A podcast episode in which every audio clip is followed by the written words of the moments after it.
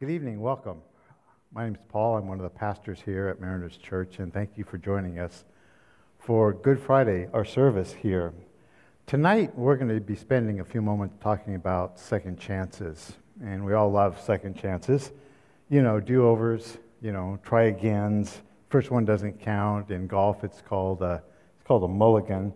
We usually don't get them. How many times at Giant Stadium can you catch that home run when you're sitting in the bleachers? Or take the winning shot if you're playing basketball, or see someone famous, or even do something spontaneous. It's sometimes said if you snooze, you what? You snooze, you lose. But when second chances do come, especially when they're totally unexpected, you take it. And you want to take those. And tonight we're going to be talking about second chances what they're like, and we'll talk about somebody who didn't see his second chance coming, but when it came, he took it. Like I said, this is Good Friday. This is the night where we celebrate, we honor, we worship because of what Jesus did for us. He died on the cross on Friday. Tonight we're going to be doing worship songs. We're going to be talking about the second chances we're also going to be taking the Lord's Supper. And so I hope that you take a moment and get the elements ready for when we do that together tonight. But first, let's take a moment and just begin to prepare our hearts for what God is going to do in us. Well, this is Good Friday, and we know that Friday Jesus was crucified on a cross. He was arrested, there was a trial, and he was nailed to the cross. And what he did there was profound. He took our sins upon himself and bore the penalty, the payment for what we did wrong. The Bible would say he knew no sin, yet he died for us. And God, through him, gave us the righteousness of Jesus Christ. Now, that tells me who Jesus is and what Jesus did, and God's powerful, unrelenting love to me. But while all this is going on, while Jesus is being crucified and while the trials are happening, there are other actually dramas that are going on at the same time, other parallel lines of people's lives that are involved in this. Judas is having to deal with his betrayal. Peter is having to deal with his denial. Pilate is having to deal with giving into the crowd. And of course, the disciples, the rest of them, are having to deal with, with running away. There's a lot of regrets going on, aren't there? A lot of people are thinking, I should have, you know, or why didn't I just? A lot of people thinking, if I only had a second chance, I would do it very, very different.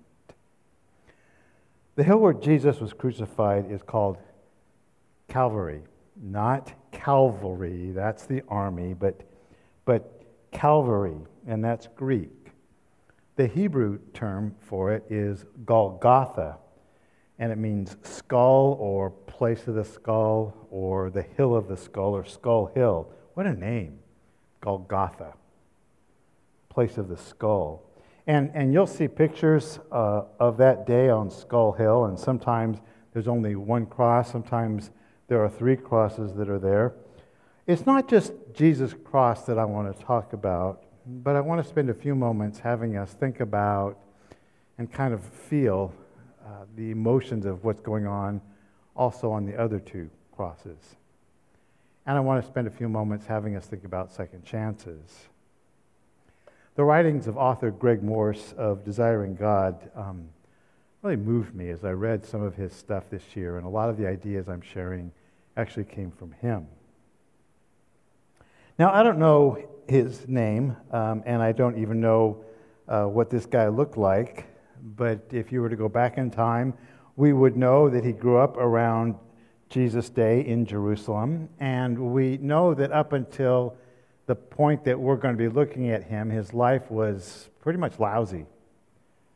Uh, if anyone needed a redo, if anyone could have used a do over, or a restart, it would have been him.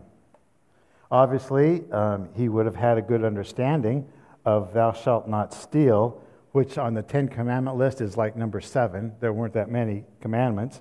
And it was probably written on his living room wall growing up in Jerusalem. And obviously, it didn't stick. he grew up to become a professional thief. I, I don't know why. Maybe he grew up being poor. Um, maybe he just liked ripping people off. It may because it was fun. Or maybe it was just too easy with all the unprotected roads around Jerusalem and the travelers coming in and leaving. I mean, you just don't get caught. Well, you rarely get caught.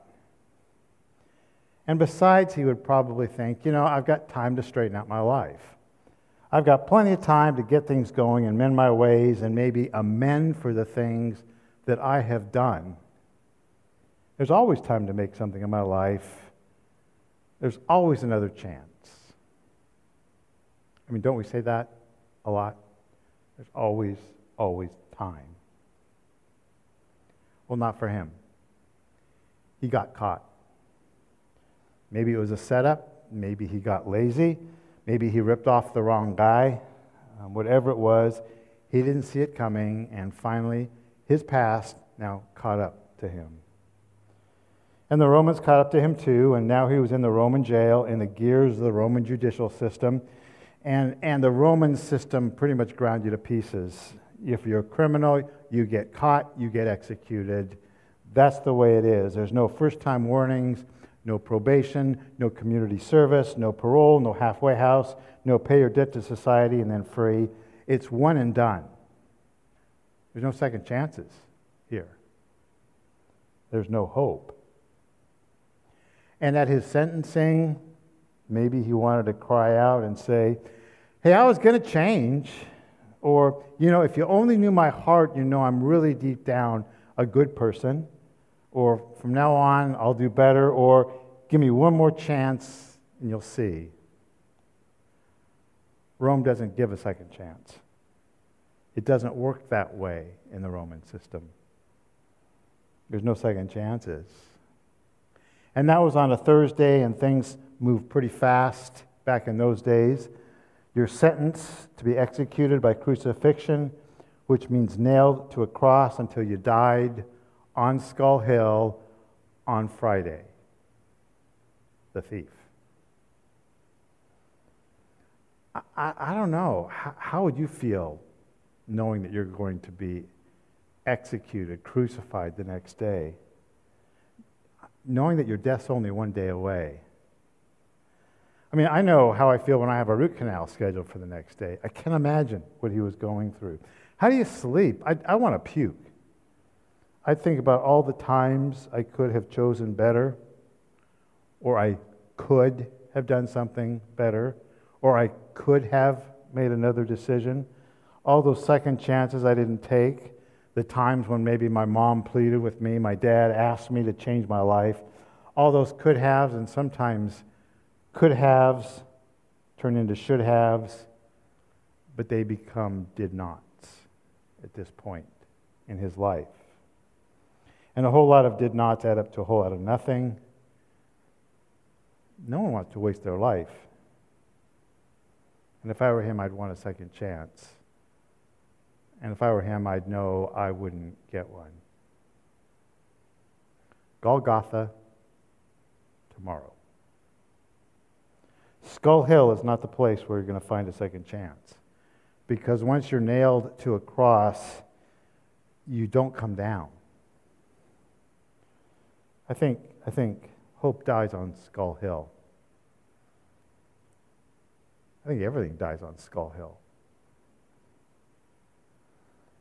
Friday comes, and, and maybe it's like he's going through some weird nightmare. Greg Morse writes this. He says, On this day, there were no more do overs. No time to make things right. The branches would not reattach. The sentence could not be reversed. The shattered vase could not be restored. This world was being pried from his hands, and only hours remained. Surely the worst of his already pitiful existence now lay ahead. He would beg for death in the end.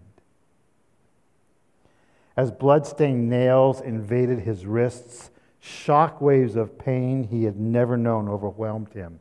His mind spasmed at the flood of hurt, only to reawaken as the other two nails impaled him. He could scarcely remember being lifted up from the ground, but for the earth shaking, body convulsing thud as his cross fell into place. Two others were erected nearby. Many eyes stared, stared at him, and he hated each pair. Why did his wretched death have to be attended by such a crowd? Luckily, he was not the main object of their mockery. Who was the other man that they hated so? Well, it was Jesus. He'd heard that name. He who knew who Jesus was. Everybody knew who Jesus was. And you either loved him or you hated him. I mean, Jesus was supposed to be the one to save. There's some destination for a Savior, isn't it? But something began to change in the thief. Maybe it was something that he saw. Because there was a sign that was above Jesus' head and it was inscribed in three languages This is the King of the Jews. And he thought, could it really be? Maybe it was what he heard from Jesus' enemies. They would be yelling out, He saved others, let him save himself if he is the Christ of God, his chosen one. And our thief thought, wait, even Jesus' enemies admitted that he saved others? Really? Could he possibly be the Christ of God? His chosen one? If he saved others, could he save me? Maybe it was what went on surrounding his death. Three hours of darkness beginning at noon till three in the afternoon. How'd that happen? What's up with that? I mean, it's like even God was shutting down the world for this. And maybe it was what he heard from Jesus himself. As men mocked and tormented him, laughing and insulting him, Jesus met their mockery and their insults and their derision with a request. Jesus said, Father, forgive them, for they know not what they do.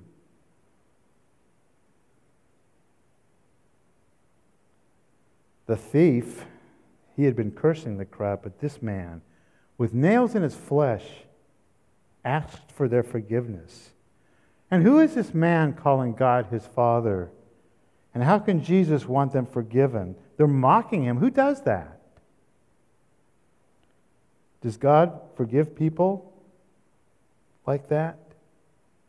Jesus wants them forgiven. And if he wants these people forgiven, what about me?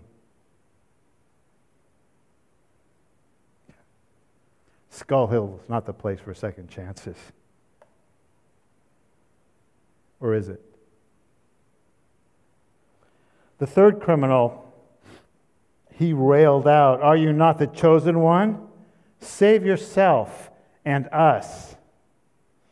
And before he could think, our thief objected and cried out, Don't you fear God, since you are under the same sentence of condemnation? For we are getting what we deserve. This man has done nothing wrong.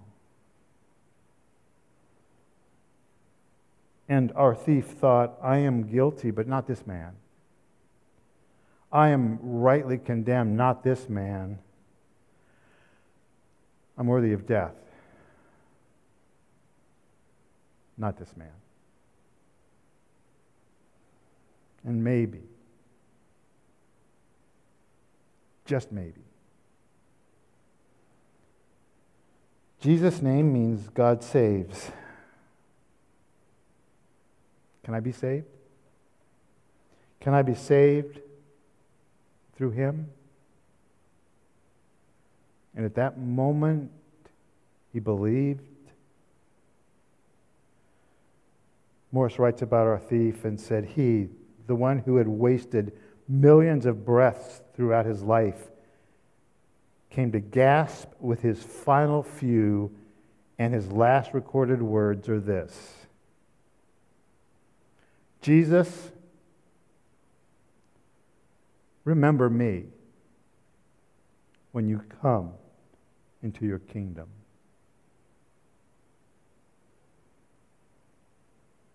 And from the dying Jesus to this thief, this unworthy one came words to overwhelm his wasted existence. Truly I say to you today, today, you'll be with me in paradise.